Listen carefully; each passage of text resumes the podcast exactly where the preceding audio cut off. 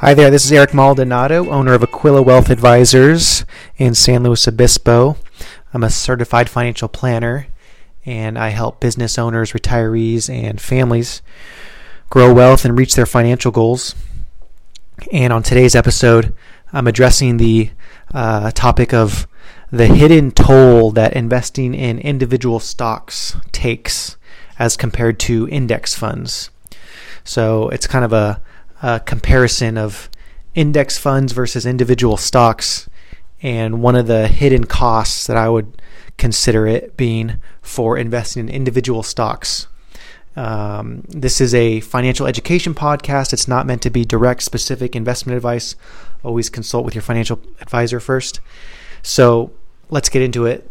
Uh, I'm a proponent of the index funds in general, which which really is uh, just a a basket of companies inside of one investment um, vehicle. So by investing in one fund, could be a mutual fund or an ETF, exchange traded fund. Typically, ETFs are cheaper, um, but it's an index in that it's it's investing in an entire index of funds. For example, one of the most popular indexes is the S&P 500, which is the largest, pretty much the largest 500 companies in America and thus the world for the most part. And uh, as as it uh, is measured by just sheer capital, just the largest capitalized companies in the world. So think of any major publicly traded company, you know, Microsoft, Coca-Cola, McDonald's, Verizon, Google, Netflix, Tesla. These are all S&P 500 companies, and when you invest in an index, your expenses are really, really low internally inside the investment because uh, you're not paying extra fees for marketing and for stock pickers or for um, analysts. You're just investing in the index as it is. And um, when you're investing in individual stocks, which a lot of people like to do, and, and I find a lot of people start out investing with individual stocks because, well, for various reasons. Maybe it's just you like a company or it sounds good, or um, you know you've heard about a company that went up a bunch of money, or you, you think you're going to just do really well in an individual company. Um, but what I find is, for kind of most people, the hidden cost of of investing in individual stocks, you know, isn't so much the actual return that you get or don't get investing in the individual stocks, the performance of the stocks, but it's more of the the emotional and the human toll it takes on the person that is investing in the stock. Uh, because typically, if you invest in an individual stock, you're going to look at it a little bit more you're going to pull up your phone or your computer and see, okay, how did it do today? How did it do yesterday? What did it do this year or next year?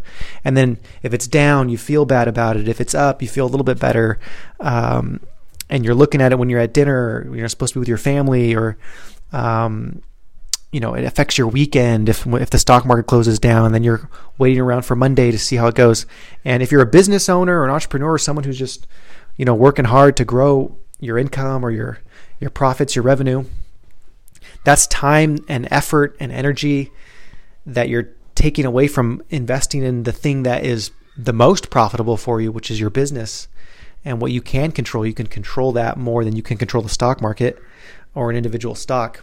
So when you invest in an index, it's although you can see the price every day and you'll look at it and maybe get uh, some um, emotional wear and tear or, or just energy uh, utilized on that that maybe you wouldn't want to utilize on it. Although an index fund still has those components, it's not the same as an individual stock because an index fund is just kind of like a, a random name of an index, like the the large cap index or the S and P index, uh, the total stock market index. It, it's not the same as like a company name, like you know um, Twitter or uh, Verizon or uh, Netflix. And so it doesn't have what I find to be the same emotional toll that it takes. The the ride isn't as bumpy and and volatile and um, just taxing on the on the mind and the body and the the heart when you're investing in index funds. So that's uh, one you know hidden cost, but also a hidden benefit of investing in index funds is is it tends to not have the same emotional toll.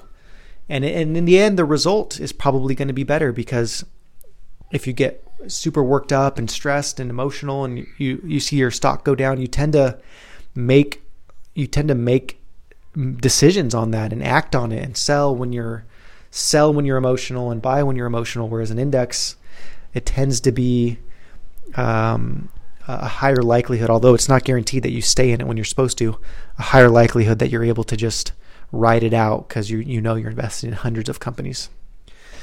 A little um, that's just a little bit of a perspective on on on uh, investing and when you're deciding to invest in stocks versus an index fund.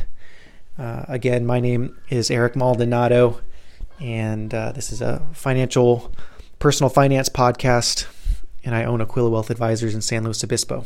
Thanks for listening.